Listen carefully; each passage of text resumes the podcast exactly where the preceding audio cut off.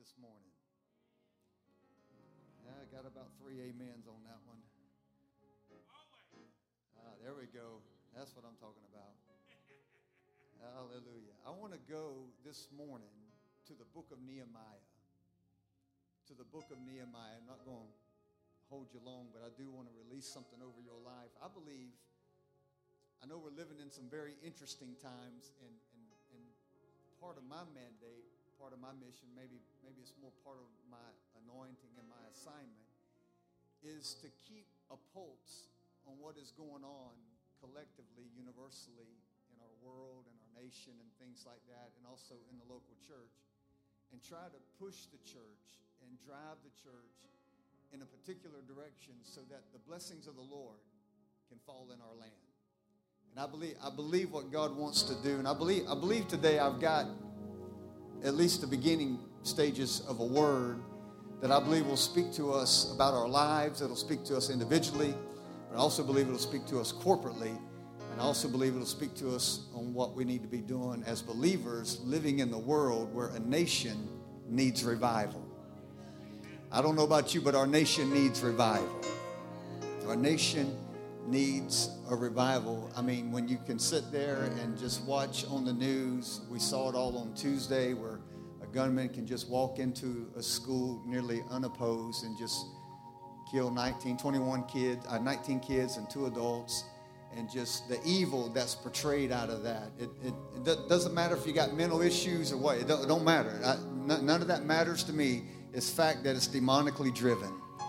And, and, and, and, the, and the only way that you can defeat demonic activity is for the church to come in revival. It's the only way you can do it. It's the only way. It's the only way. There, there, there's no other solution. You can't medicate people. You can't, you can't put people through counseling and therapy. None of that, none of that will change the heart of mankind. It takes a birth of God in a person. And that's why I believe our nation is in need of revival. And I believe I got something today that I believe we're just going to push on those boundaries a little bit. I know it's a holiday weekend and most of us are probably already there. But how many can just give me a few more minutes left in here and let's just go for what God has to do in here? Amen. Okay, so let's jump in here to Nehemiah, and I'm going to skip around and read, read quite a bit here because I want to make sure you get the foundation and the backdrop of what's going on in this particular time period. Nehemiah chapter 2, beginning in verse number 11. And so I came to Jerusalem, and I was there three days. And I arose in the night, I and a few men with me, and I did not tell anyone what God was putting in into my mind to do for Jerusalem. And there was no animal with me except the animal in which I was riding. So I went out at night by the now these these next few verses, these these next few verses here are going to be really, really critical because I want to draw attention back to these. I want you to notice all these gates and wells. So I went out by night by the valley gate in the direction of Dragon's Well onto the refuse gate, inspecting the walls of Jerusalem, which were broken down, and its gates, which were consumed by fire. Then I passed on to the fountain gate and to the king's pool but there was no place for my mount or my animal to pass. So I went up at night by the ravine and inspected the wall. And then I entered the valley gate again and I returned. And the officials did not know where I had gone or what I had done, nor had, had, had I, nor had I as yet told the Jews, the priests and the nobles and the officials, or the rest who did the work. Verse number 17. Then I said to them, you see the bad situation that we are in. That Jerusalem is desolate and its gates burned by fire. Come and let us rebuild the wall of Jerusalem so that we will no longer be a reproach. Verse number 18.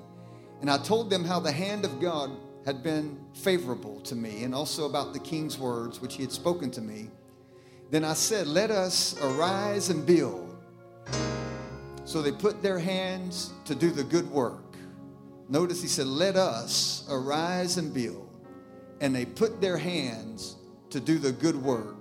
But when Sanballat the Horonite and Tobiah the Ammonite official and Geshem the Arab heard it, they mocked us and they despised us and they said, What is this thing you are doing?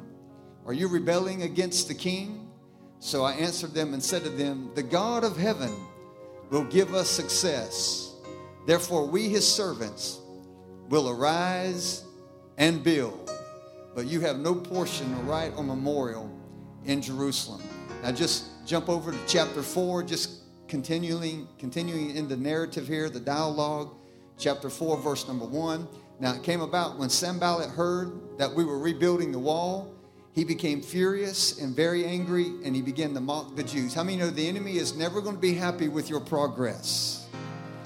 And he spoke in the presence of his brothers and the wealthy men of Samaria and he said, What are these feeble Jews doing? Are they going to restore it for themselves? Can they offer sacrifice? Can they finish in a day? Can they revive the stones from the dusty rubble, even the burned ones? Now, Tobiah the Ammonite was near him and said, Even what they are building, if a fox should jump on it, it would break down their stone wall. Verse number four. He says, Hear, O Lord, this is him praying, how we are despised. Return their reproach on their own heads and give them up for plunder in the land of captivity. I'm telling you, Nehemiah is about to push something back on his enemies right here. Now, now look with me in verse number 14, just skipping around a little bit. This is Nehemiah talking again. He says, And when I saw their fear, I arose and I spoke to the nobles, the officials, and the rest of the people. And he said, Do not be afraid of them. Never be afraid of an enemy that God has authority over. Do not be afraid of them. Remember the Lord who is great and awesome. And look at his commandment. He said, Fight for your brothers, fight for your sons Fight for your daughters, fight for your wives, and fight for your houses. Man, what a command. I'm telling you, if every Christian would just grab that verse fight for your mothers, fight for your fathers, fight for your brothers, fight for your wives, fight for your children. If every Christian would just grab that command alone, I'm telling you, we would revolutionize our world. And when our enemies heard that it was known to us that God had frustrated their plan, and then all of us returned to the wall, each one to his own work. Now let's just go to chapter 6, and we're going to finish right here. Chapter 6, verse number 1. And, when, and then it was reported to Sanballat, Tobiah, to Geshem, and to the rest of our enemies, that I had rebuilt the wall, and that no breach remained in it, although at a time I had not set up the doors and the gates. Then Sanballat and Geshem sent message to me saying, Come and let us meet together in Chephirim in the plain of Ono. But they were planning to harm me. So I sent messengers to them saying, I'm doing a great work and I cannot come down. Why should the work stop while I leave it and come down to you? Then he sent messages to four, four times, to me four times in this manner and I answered him in the same way. In other words, I kept telling him, I'm doing a good work and I'm not coming down to entertain your craziness. When the church understands we're doing a good work, we don't have time to entertain the craziness of the devil. We just keep doing the good work. We're going to see something happen. Now, look with me in verse number 15, and we'll quit right here. Number verse number 15. So the wall was completed in, in the 52 month of Elul which is in 52 days. He completed the wall in 52 days. And when all of our enemies heard of it, and all the nations surrounding us saw it, they lost their confidence, for they recognized that this work had been accomplished with the help of our God. Hallelujah. Hallelujah. Now, all the way back to chapter 2, I want to draw this verse to your attention. Chapter 2, chapter 2, verse number 17. Then I said to them, You see the bad situation we are in, Jerusalem is desolate and its gates have been burned by fire. But let us rebuild the wall of Jerusalem and no longer be a reproach. Notice what he said. He see, you can see we're in a bad situation. I started last Sunday, I called last Sunday's message Messy Miracles. I believe God has got miracles for his people but they look they may look messy right now but there's a miracle in the mess But I want to subtitle this this morning as I get ready to preach it to you. I just subtitled it, It's Time for a Revolution. Come on, it's time for a revolution. I'm not trying to use churchy words like revival. I'm just going to use the word revolution. Push on somebody around you, tell them we need a revolution in our day. Come on, will you just tell them we need a revolution in our day? Father, we thank you this morning for what you're going to do. We give you all the glory, the honor, and the praise. Thank you for the next few moments as we surround and gravitate around the table of your word. Lord, I thank you today for this for the spirit of wisdom, revelation knowledge that will flow freely. Let it flow unhindered today in the lives of your people. Lord, we give you praise and glory for all that you're going to do now. In Jesus' name I pray. And everybody together said, Amen. Amen, amen and amen. God bless you. Thank you this morning. You may be seated. In our text this morning, we find where Nehemiah has just returned, uh, just went back to Jerusalem after hearing about the news of his city. And upon his arrival in the city, he sees and becomes this uh, hands on, personal witness of a devastating impact that had left, that was left by the Babylonians when the Babylonians had, in, had invaded Jerusalem there. He could see the devastating impact that was left by the Babylonians that literally had brought the entire city to its ruin. And Nehemiah is walking through the city and he's surveying the damage. He's walking through the city and he's checking out everything that has been totally decimated, burned, destroyed, or whatever. He's walking through it and he sees the distress of the people and he sees and he begins to take inventory of the level of devastation and the living conditions of that entire nation, that entire city at that time and he begins to see the hopelessness of the people that are within the walls, the remaining walls, what's left, what's not been burned by fire. He begins to see the devastation of the people within that city, and he begins to say, It's a bad situation. It's a bad situation in my nation. It's a bad situation in my city. It's a bad situation in the holy city, Jerusalem.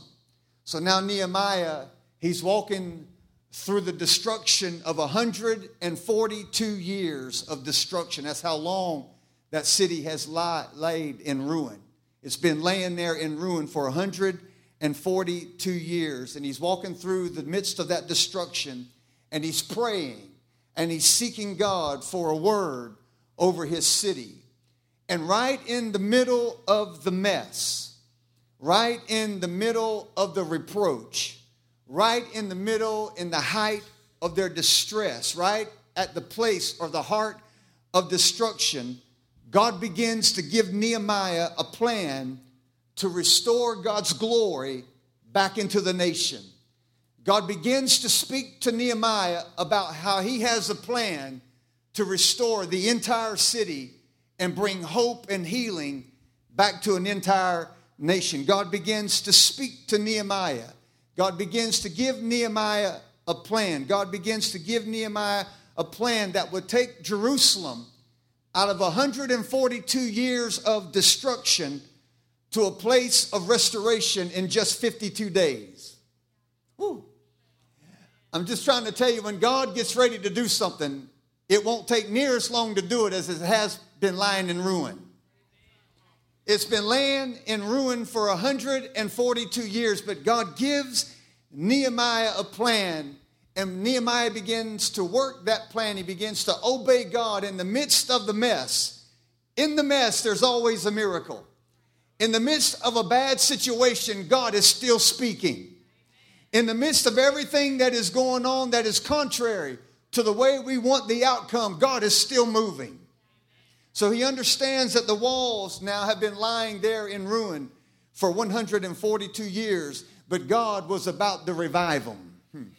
God was about to restore them in just 52 days. Maybe you're sitting in here this morning or you're watching us online or however you're catching this message. Maybe you're sitting there and there are some people maybe here today. You may feel like an invading enemy has come against your life and it's left some things in ruin. But you need to know today that God is able to revive the ruined places. God is able to restore the ruined places, and He can do it quickly. God can overturn the approach of the enemy against your life, and He can do it speedily. The walls were destroyed, the gates have been burned by fire, and it was a place of utter devastation. I'm trying to preach prophetically to you this morning that it doesn't matter what it looks like on the outside, God is never finished with His people on the inside. It doesn't matter what our nation looks like. It doesn't matter how much our world is shaking apart. God still has a plan for His remnant. God still has a plan for cities. God still has a plan for homes. Come on, talk to me. God still has a plan for families. Right in the midst of devastation, right in the midst of 142 years of utter devastation, God is speaking to Nehemiah and says, We're going to revive this thing. We're going to restore this thing. I came here to tell somebody in the midst of your craziness, in the midst of all the things that look like have been burned over in your life, God still has a word for the mess in your life. God still has a word for the craziness in your life. And it don't matter how far it's been gone, God is still in the business of reviving something. This will be on the screen for you. A place of devastation is merely an invitation for the power and the manifestation of His Spirit. Ooh, thank you, Jesus. Right in the middle of a bad situation, right in the middle of a mess, God was about to work a miracle. Ladies and gentlemen, I feel like preaching this if you'll jump on board with me. I'm telling you, the days of signs and wonders and miracles are not over in the body of Christ. God still wants to perform some miracles. God still wants to do something beyond the logic of humanity. God still wants to work his plan. God still wants to work his agenda in the midst of all the craziness that we see going on. Life cannot get so bad where God cannot be good. It doesn't matter what it's going through, in what, what you see, what's happening around you. It doesn't matter what's happening in our world and in our nation. It doesn't matter what we see with our natural eyes. What matters the most is what are we hearing from God in the midst of the bad. I can be in the midst of the bad, but God is still speaking to me. Nothing can never get too late for God. It wasn't too late for Abraham and Sarah to have babies. At 100 years old and 90 years old, cranking out babies. Glory to God. What a blessing. Ain't no women said amen on that one. It can never get too late for God. Jonah finds himself in the belly of a well on the third day, Jonah begins to realize this ain't where I need to be. And you read the Bible in the, in the, account of Jonah in chapter 2, and the Bible says, And Jonah turned and he put his face towards the temple of God and he began to cry out and repent. And you need to, you read the next verses later, and the well threw him up. The well vomited him out on land, right at the place where he needed to be. Because it's never too late for God. It's never too late for God. It wasn't too late for God in Ezekiel's dry bones. Come on, talk to me up in here, church. It's never too late for God. You can be walking through a bleached out, scattered out, massive bones, but when God begins to breathe on it, when God begins to hover over it, when God begins to release life over it, everything that has been scattered, everything that has been disconnected. Come on, you got some family members that are disconnected. By the time God gets through breathing on those bones that have been disconnected, they're going to begin to line up and they're going to stand on their feet as an exceedingly great army because whatever whatever God has started, He's faithful to finish it. It's never too late. It's never too late. It wasn't too late for blind Bartimaeus. It wasn't too late for Jairus' daughter. It wasn't too late for Lazarus. It's never too late for God. God can take a mess and turn it into a miracle. Our records indicate, and it records, we read it this morning in the narrative that when Nehemiah came to the city, he began to go through these series of gates and doors and pools. And the Bible says, and he came first to the valley gate. Now, there's going to be some significance here, so just kind of track with me for a moment. He came to the valley gate. The valley gate represents to us the assurance of our salvation. This is what this is how it contexts over into the New Testament. It means that we are free from our past. That'll be on the screen for you guys. That should be on the screen. I just read that. It's the Valley Gate. That'll be on the screen. The second place that he came to was Dragon's Well. Dragon's Well represents to, represents to us our dominion over the devil. He stand, the devil stands to condemn us, and he stands to hold us in contempt, and he stands to bring accusations against us. But when, when, when, when Nehemiah was coming through Dragon's Well, he was letting the devil know, You can't stop the movement of God in my life. From there, he went to the refuse gate or the dung gate. It represents to us our confession to be cleansed. In that particular time period, all the cities, all the cities dumped their refuge, their dung would flow through that throughout that one gate. And God was saying to us, God will bring sin to light so that the blood of Jesus can flush it out of our lives. Understand now, just track with me. Then he came to the fountain gate. The fountain gate represents to us the Word of God. The gate was used to get a daily supply of water out from the Kidron Valley. That's what the fountain gate was, implying that you need a daily diet of God's Word. Come on, you got to have a daily diet of God's Word. You will not survive this end time warfare on intellect. You're not going to survive this end time warfare on just your good degree that you got in education. It's going to take a move of the Holy Spirit breathing on the Word of God that you're implanting into your spirit. It's what you're putting into your heart. Any believer in this end time day that we're living in that is not taking counsel with the Word of God, that's not putting the Word of God in their hearts, you're going to be a casualty in the midst of the warfare. You got to have a daily diet of God's Word. This is not something that we do on Sunday morning. The daily diet, you need to engage your life into the Word of God. And then he came to the king's pool. The king's pool represents to us the flow of the Holy Spirit. How many know that we need to be filled with the Holy Spirit? You need to be filled with the Holy Ghost. Ephesians says, Do not be drunk with wine, but be filled with the Holy Spirit. We need to be filled to the whole, with the Holy Ghost. There ought to be a day, not a day in your life where you're not speaking in tongues. Come on, talk to me up in here. You ought to wake up in your every morning in your life going, Sheka, Teka. You ought to begin to release the word of the Lord out of your spirit. So, all these things now, as you begin to join them and come together, it begins to speak to us about the message how God brings restoration. And God begins to save us from our past. That's the valley gate. And then we have dominion over the enemy because we've been saved by the blood of Jesus. That's Dragon's Well. And then our confession begins to line up with the agreement of God's word. That's the refuse gate.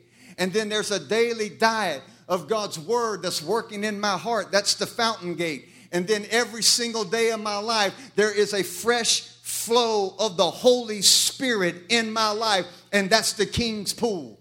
There ought to be a fresh flow of the Holy Ghost. Hallelujah. I thought I was in a Holy Ghost church. I must not be. There ought to be a fresh flow of the Holy Ghost. We, you, you can't even talk about revival without a move of the Holy Ghost. You can't talk about an outpouring without a move of the Holy Ghost. You can't talk about rivers to swim in without a move of the Holy Ghost. Every believer under the sound of my breath ought to be filled with the Holy Ghost and overflowing because He gives you power. He gives you power against the powers of hell. Push on somebody and tell them we need a revolution now. Come on, tell them we need a revolution. I'm about to get to where I'm going. Just hang out with me. There's a generation of believers that's rising now that has what I believe the capacity to stand in the midst of destruction there's a generation that's rising, I believe, right here in America. I don't believe that the church is getting weaker. I'm prophesying, I believe it's going to get stronger. I believe there's a generation, there's a remnant of people who are saying, God, there's got to be more. God, we have to see more. My children have to experience more than what I've ever seen. And I believe God is raising people up in the midst of all the ruin and all the midst of all the destruction. Numbers 23 19, that'll be on the screen. For God is not a man that he should lie nor the Son of a Man that he should repent. If he said it, he'll do it. If he spoke it, he will. Come on, talk to me. He will bring it to pass. God is at work in the lives of his church. He's at work in the midst of the craziness. I stood here on Friday doing a funeral for a, a, dear friend of mine. I grew up together. I know Jeff is good friends with him. Dwayne was good friends with him. We all, we all were just good friends. We all knew him. In his, and I watched the whole humanity of people out here, just a sea of people, and, and people were hurting. And obviously, when you lose a loved one, there's, there's hurt there, there's a loss, there's a sense of separation. But it, it really hurts when you have no hope. It, it, really hope, it really hurts when you have no future expectation of a better end. It really begins to hurt you. And I'm looking at a sea of humanity of people. This building was packed in chairs put all the way back to the wall. And I'm looking at people who are hurting on the inside because most of them do not have a walk with the Lord. Most of them do not have an ongoing presence with God in their life. And what I'm trying to tell you, ladies and gentlemen, our whole world is like that. That's why we need the church to be strong. That's why we need the church to have a word. The world can't fix the problems, the world can't fix the hate. We need a body of believers who can stand in the middle of devastation and say, This is what the Lord is saying. This is what God wants to do. And you bring hope, you bring comfort, you bring a sense of a greater end. It's the power of God at work in people's lives.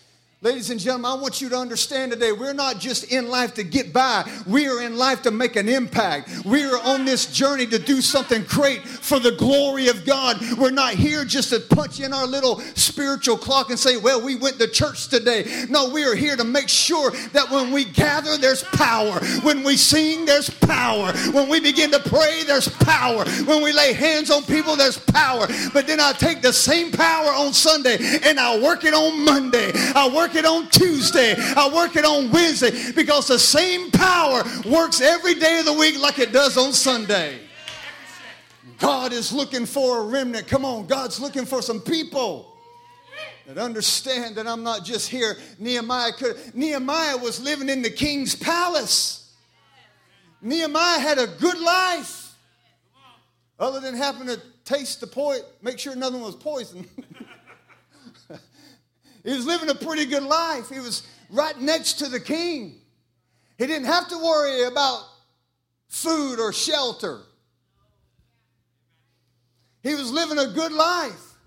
But when he began to survey the damage of the holy city, when he began to look at his nation, if we would have read it in chapter 1, Nehemiah was weeping for his nation. He was weeping for what the destruction had brought to his nation. We need a church that wants to weep for the destruction that's going on so we can bring change to it. Until you cry out, until you pray it out, there is no change that will ever take place.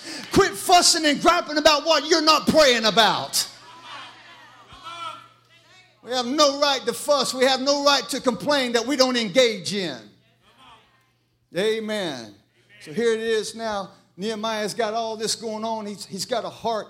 He's concerned. He's concerned about his city. And I believe the church has arrived. I believe we have. I believe we have. Because we, we've had so much chaos and so much unrest and so much upheaval in the last couple years. I believe the church is tired of it. Maybe not everybody, but I believe there's a lot of us that's tired of it. I'm tired of what the devil thinks he can do to my family. I'm tired of what the devil thinks he can do to my city. I'm tired of what the devil thinks he can do to my nation. As long as I'm here, the devil's got to know he's got a fight on his hands. He's got a fight. Nehemiah looks at all the naysayers.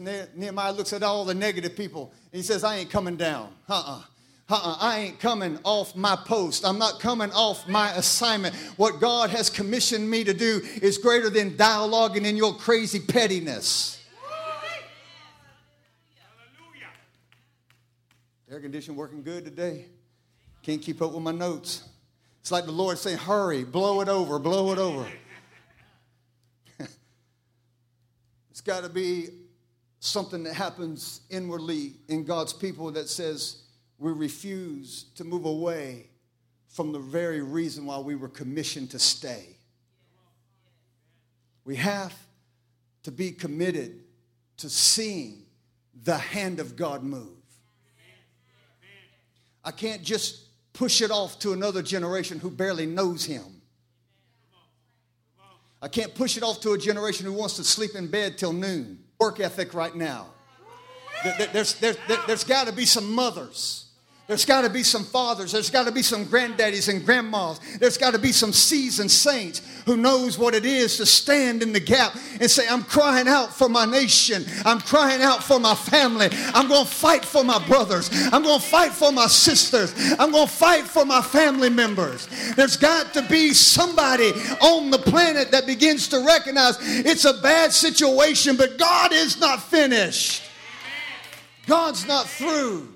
God is still at work, even in the midst of the craziness. The church has arrived at, that, at this moment. Babylon now, Babylon, this is where they were all held captive. Babylon has a long history in Scripture at being at odds with God. Nebuchadnezzar, who had come in and destroyed Jerusalem, he has conquered most of the known world at that time. And he takes Jerusalem and he burns its temple burns its gates, and he takes the people captive. This is where I'm about to go. He takes the people captive. Nebuchadnezzar is a different kind of king now. He's not, he's not like all the other kings, and Babylon is a different kind of an empire. It's not like the other empires. The other empires, like the Syrians, they would skin their captives alive. In, in other empires, the Persian Empire, they were known for crucifying their people. But Babylon was a different kind of kingdom. Babylon was a kingdom that would brainwash its captives. Babylon was the kind of an empire that would bring their captives in and mix them into the culture. Babylon would destroy a city, destroy a nation, take captive the people, bring them into a Babylonian culture, brainwash them, and give them place in the culture. Nebuchadnezzar captures God's people and he brings them in. He doesn't kill them, he brings them in and he mixes them with the culture. He begins to change their names, he begins to change their garments, and he begins to change their diets. He removes from them every remembrance of God. He removes them every remembrance connected to the Jehovah God that they worship and they serve. And he captures this is you can find this in the book of Daniel. He captures this entire generation of young people, people that were gifted, good looking, and he brings all of them to himself. Nebuchadnezzar does and he begins to mold them and he trains the, the best and the brightest in order to influence the culture.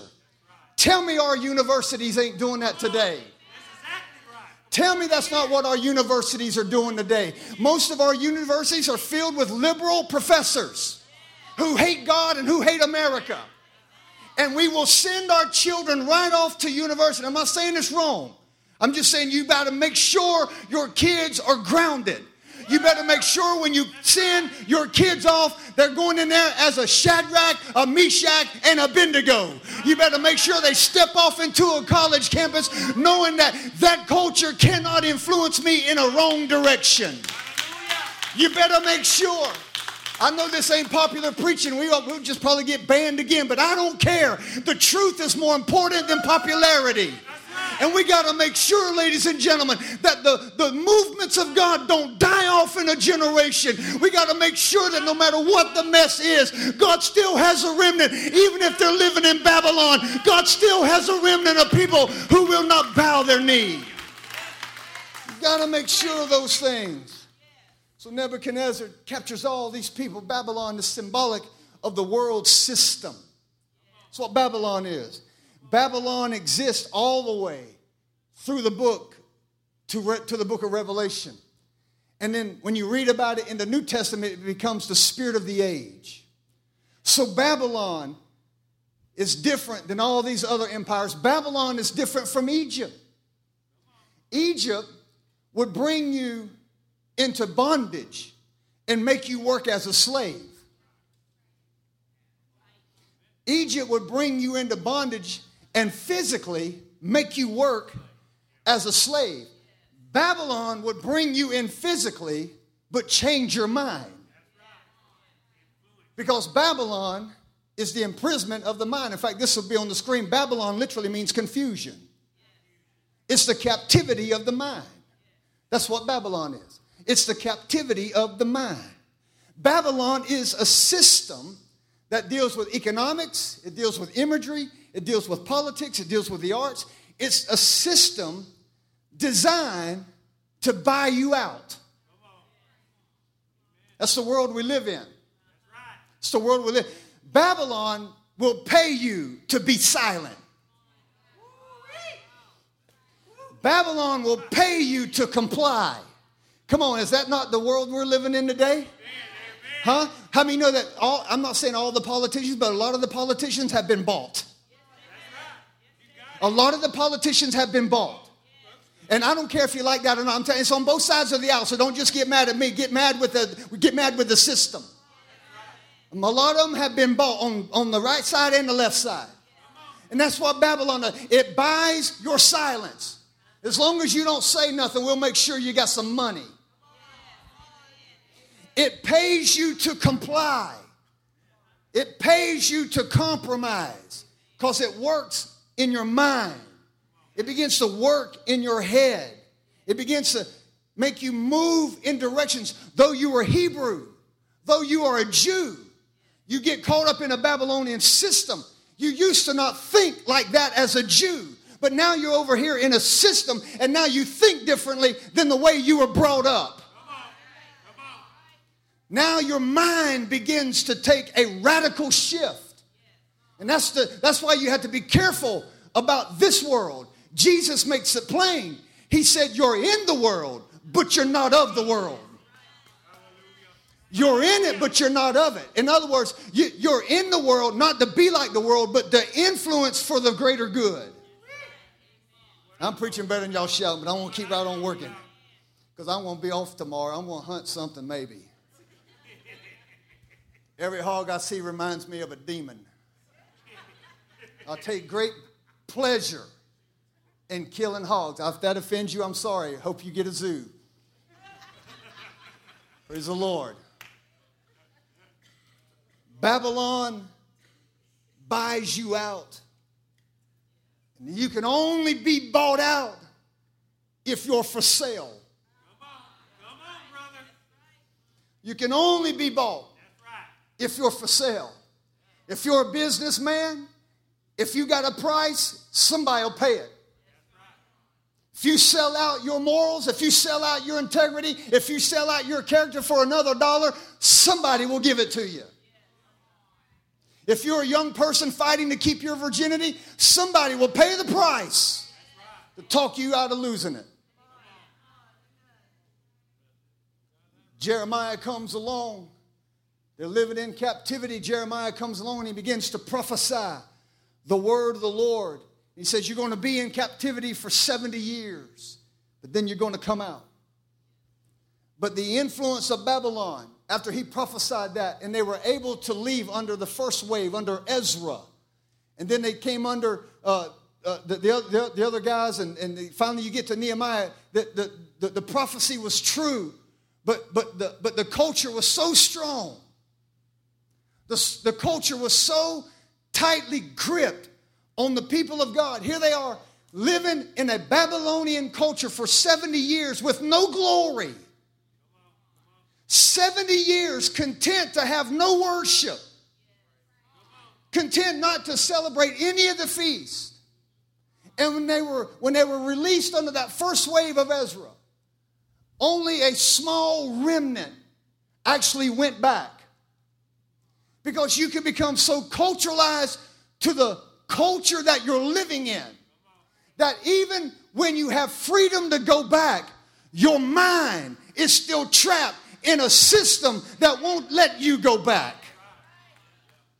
That's the danger that we have as Americans living in the greatest nation on the planet. But I want to tell you something this gospel is bigger than the American America that we live in. And if we're not careful, we just think America.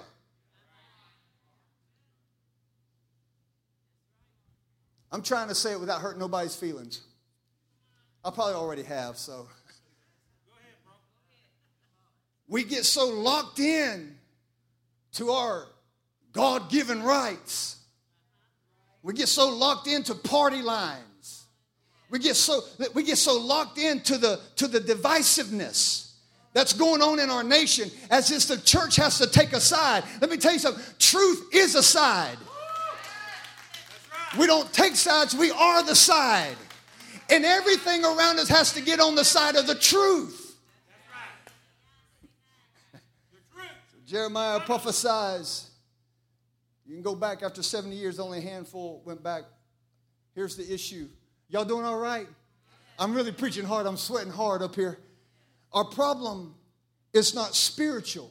I mean, our problem is spiritual because we have become so culturalized in Babylon, the systems of the world for so long, that now we don't even fight for the glory. Most of our churches, if we're not careful, we don't even fight for the move of God. Most people come to church looking at their watch, can't wait to get out. And if it's like that on a Sunday morning, I can't imagine what your life is like Monday through Saturday. If you can't give God just a couple hours on Sunday, I'm not talking to y'all, y'all here. I'm just, this is for everybody that's listening. If you can't just give God a couple hours on a Sunday morning, I know your prayer life is not good. I know your worship life is not good. I know your perspective or your perspective of God is not where it needs to be. Because we become so culturalized that we dial God down to a Sunday morning. Oh, Lord, I feel like preaching. I wish I had somebody to preach to today. Oh, my Lord. But in the midst of all that, we have to learn how to challenge the dominant belief system of the culture. Because here's the way it works whatever you stay in agreement with, you don't change. Right? Whatever you stay in agreement with, you don't change talking to some guys the other day, talking about people just trying to believe God maybe for their healing. Well, if you're believing God for healing, don't let another, don't let another word outside of healing come out of your mouth. Because what you do is you give license to agreement to that. How many know that everything outside of the Word of God is inferior to the Word of God? That's why Romans 12 says you got to get your mind renewed, not removed. Renewed. Renewed. if the mind wasn't important, it wouldn't be worth renewing. But evidently, God puts a high value on the mind. That's why he said, Your mind, Romans 12, your mind has to be renewed, verse 2, so that you can prove what is the acceptable or the perfect will of God. You don't know what the will of God is when you're thinking like the world. And you got to know this according to Romans chapter 8 a renewed mind is always hostile or an unrenewed mind, let me put it that way, an unrenewed mind is always hostile against God. When your mind is not renewed, you're always arguing with God. And just, just if you want some historical references, your argument will not win in the end. God will let your bones bleach out in the middle of a desert. It won't think nothing of it. You can argue with God all you want to. God is not going to change his mind about his word. Praise the Lord, everybody. Thank you, Jesus. I feel such liberty in here today. A renewed mind is what God uses to demonstrate his plan. You can't get a plan. You can't work the purposes of God without a renewed mind. And you got to know that the renewed mind is what the Lord comes after every day in our hearts. In fact, It's through the renewed mind that puts the boundaries for faith. Faith is, it puts the context for faith to work in. If your mind doesn't get renewed, it's hard for you to release faith. Because without a renewed mind, you think it's got to be done on strength, human strength, human power, human might. You, you think you think you got to muscle it in there. That's, that's, that's, that's what the world thinks. But a renewed mind is a surrendered mind. A renewed mind is a surrendered mind to God. So my affections towards the things of God stays close. I just I'm just giving my personal witness here. Every day of my life, I want to be closer to God.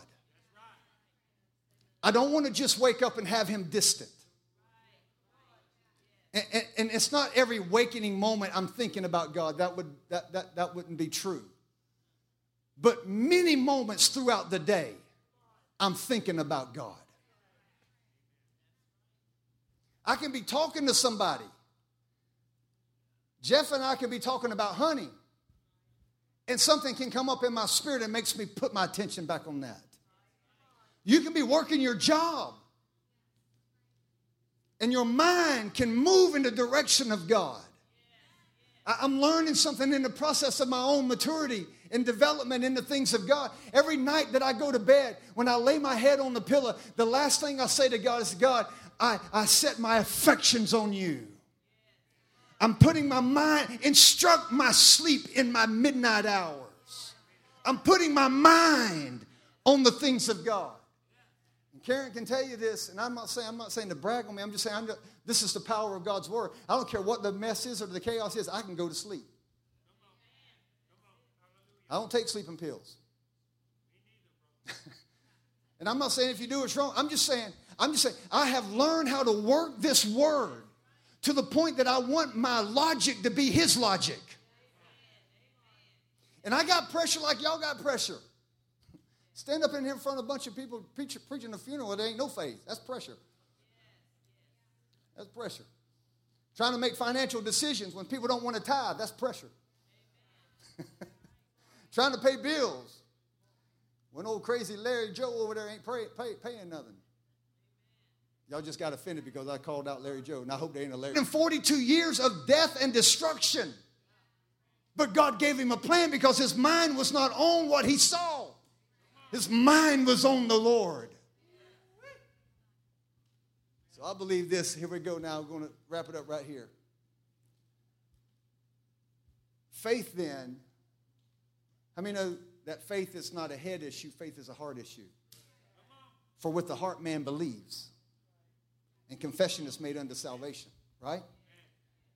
So, so, so, so faith doesn't come from my mind, it comes from my heart. So then, faith, my faith, is not intellectual. But the renewed mind creates the context for faith to work in. It's like the banks of a river. The banks of a river create the context for the river to flow in. If you didn't have the banks, you'd have a flood. But the banks drive the river to a particular destination. So, so, so that's what faith is. Faith, faith is the context of my renewed mind. So now that I'm thinking like God, now I got faith to apprehend it. Oh my Lord. I was waiting on a baby on that one to be tossed at me, but it's all right.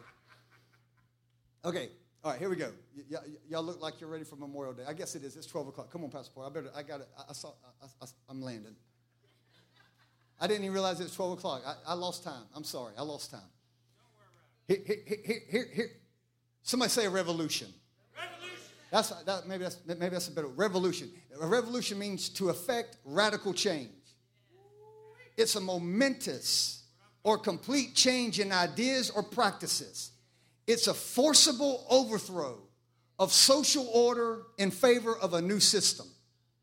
That's what a revolution is. Somebody shout overthrow. The climate of our world is pregnant for revolution. But I want it to be a revolution of God. Our problem, as we've been saying, is not economics. Our problem is not politics. And it doesn't mean those people occupying those places are not important because they are.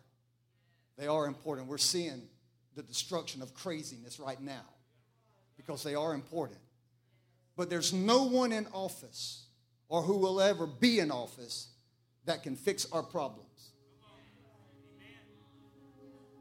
I don't, I don't want to make you too mad because we're about to go and celebrate a holiday here. But who can you vote in office to change the heart of a man from killing kids when he wants to? There ain't a politician alive that can change the heart of a man from shooting kids at an elementary school. Who can you vote into office that'll change a young woman's mind about terminating her pregnancy? I don't care how many laws you have. That does not fix the problem of humanity. Who can you put in position of power that's going to cause a man to love his wife and not leave his wife for another man? Ain't going to happen. It will not happen. Because here, here, here's the way it is, ladies and gentlemen. Who can you look to that can solve it or fix it? Just hear me, hear my heart today. Laws and legislations are not the problem, it's beyond that. This will be on the screen if you're taking notes. You can't eradicate evil with legislation. I'm preaching better than y'all shouting. Just hold off on the music, Pastor Porter. I don't want to lose nobody right there. He start playing, everybody just like, okay. You got to hear this today. We're living in a messed up system. And if we think some politician, and it's not wrong for the good ones to be there because we need them, but what's being perpetrated to a culture is lies. And you cannot eradicate evil with more laws. It will not happen. It's going to take a born again, spirit filled, radical living people of God. When husbands love their wives, wives love their husbands, children are being raised. Children are being taught the ways of God early on. Because our problem is spiritual. And we have to be careful that when we sit in Babylon for so long, we start thinking like Babylon. I'm so grateful that even though Nehemiah had a prestige position in Babylon, wasn't thinking like Babylon. He had a heart for his nation. And he began to move in that direction and began to ask God for a plan. Because how many know that it's the truth that sets people free? And when you demonize truth, all you do is normalize violence. When truth has been demonized, then all you have done is normalize violence.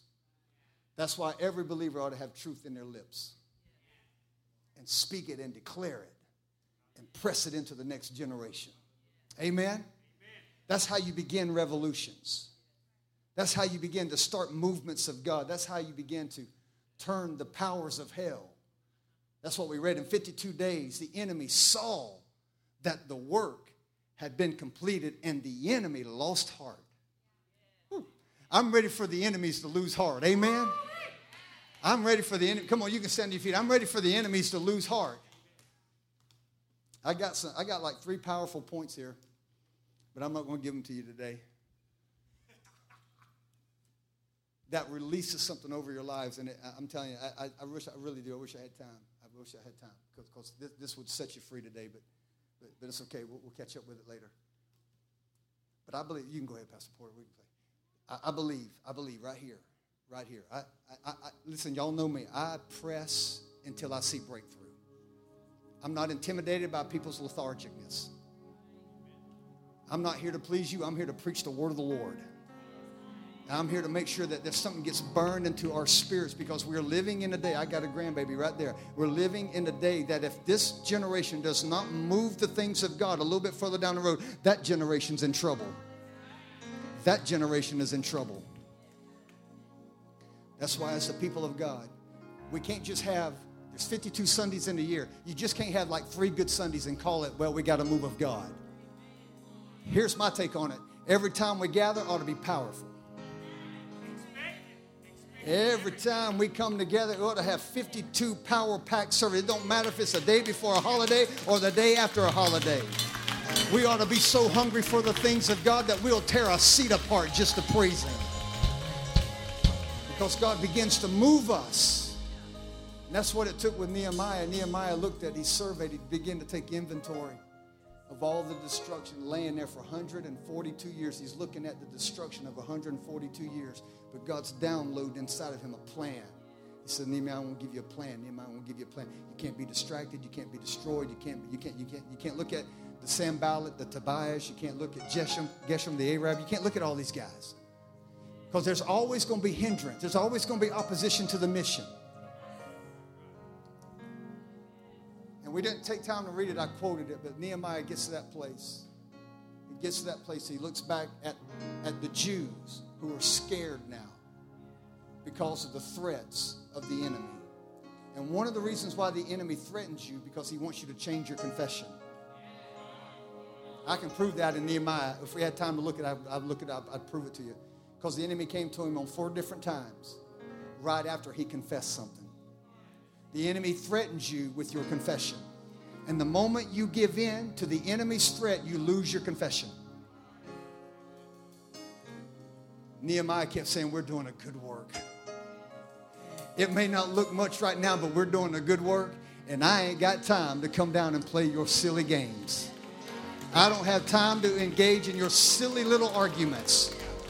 You know what I'm going to do? I'm just going to keep winning people to Jesus. I'm just going to keep praying for people. Somebody's sick, we're going to pray over the sick. Somebody needs a healing, we're going to believe God for healing.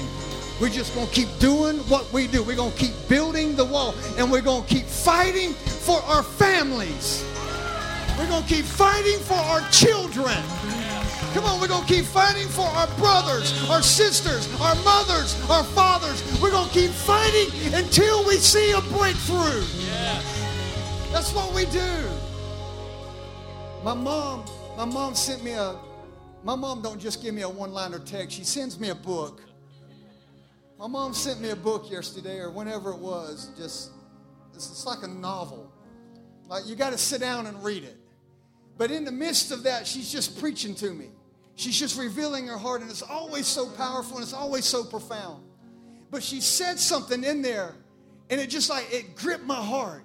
I mean, it's like I, I like pushed my chair back away from my desk, said, "Oh, how true is that?" And she was talking about our family and she, she said to me, somewhere in the scope of that journey, she said, We want our families to be in our future. Man, I thought about that. And I'm not just talking about on this planet. I want to make sure my family gets to heaven. I want my family in my future. So you know why we have to fight? You know why we got to build? Because we got to make sure our family makes it. We need our family in heaven with us. It's not just enough to get up and make some money, go to school, get an education. We got to make sure that we're living out the life of Christ in the midst of a hostile culture so that our family makes it to heaven so that our family is in our future. I'm not responsible for the world. I am responsible for my family. And so are you. So are you. So are you. You are responsible for your family. It's not the preacher's responsibility. It's not the children's church responsibility. It's not the youth worker's responsibility. It is your responsibility to make sure they don't die in Babylon. We need a revolution. Come on, who's ready for a revolution? Who's ready to see God turn it? Come on, if you believe that, give him a shout one time. On, give him a praise one time. Let a revolution begin. Let it begin in my generation. Let it begin in my day. Hallelujah. Hallelujah. Come on, I feel something right there. Come on, just give him praise for about 30 seconds. Come on, stir it up. Come on, Nehemiah. Fight. Fight, Nehemiah. Build and battle, Nehemiah. It's worth it. It's worth it. It's worth it. It's worth it.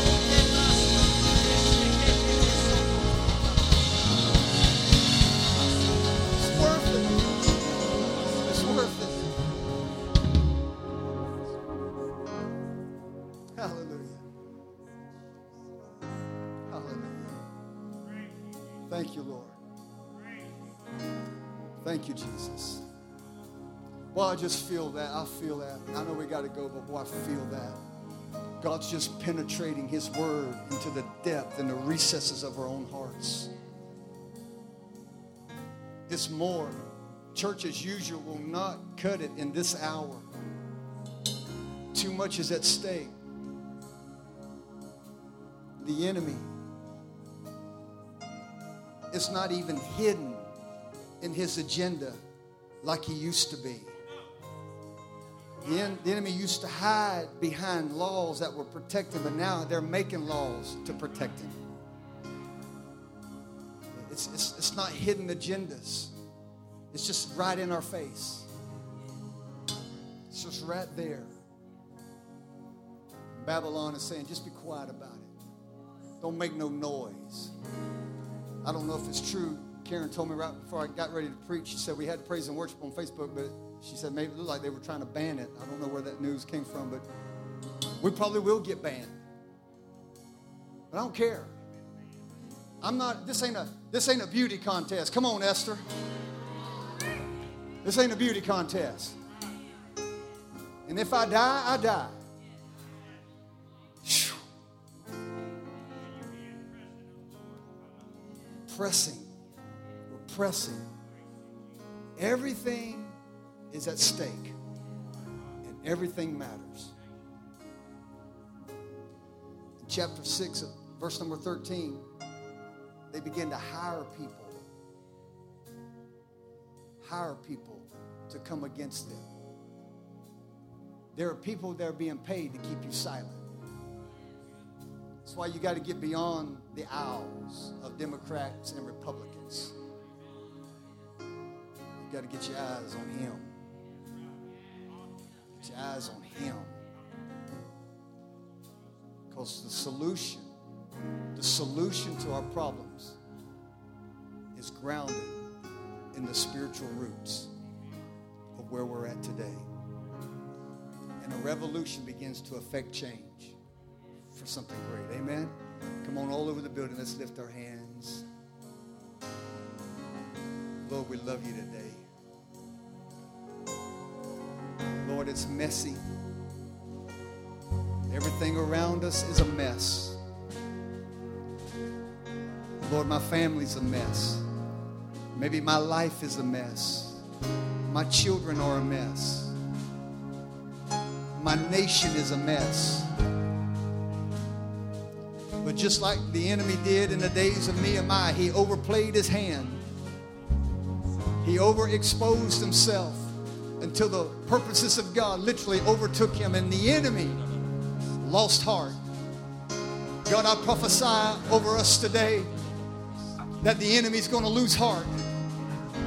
The enemy's plans are going to be thwarted. The enemy's plans are going to be scrambled. The enemy's plans are going to come right back into confusion to his own camp because the church is rising, the people of God are rising. Father, we just thank you that through the obedience of one man who was obedient to the Holy Spirit, brought an entire revolution to his nation. God, let a revolution begin in our own nation. Let it begin in our own hearts. Let it begin in our own families. Let there, let there be a healing in our land. Let there be a healing in our families. And Lord, we just thank you. And we just give you praise. And we just give you glory. Come on, just, just take 30 seconds and pray over your family now. Just pray over them. Just pray over them.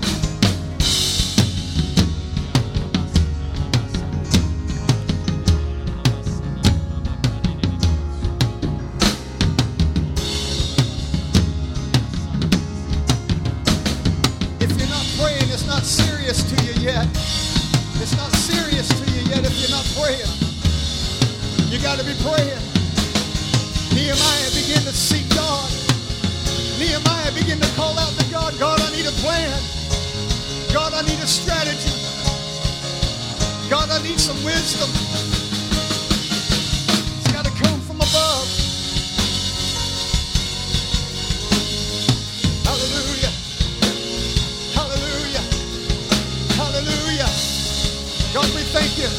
Now just take 10 seconds and thank you for the plan.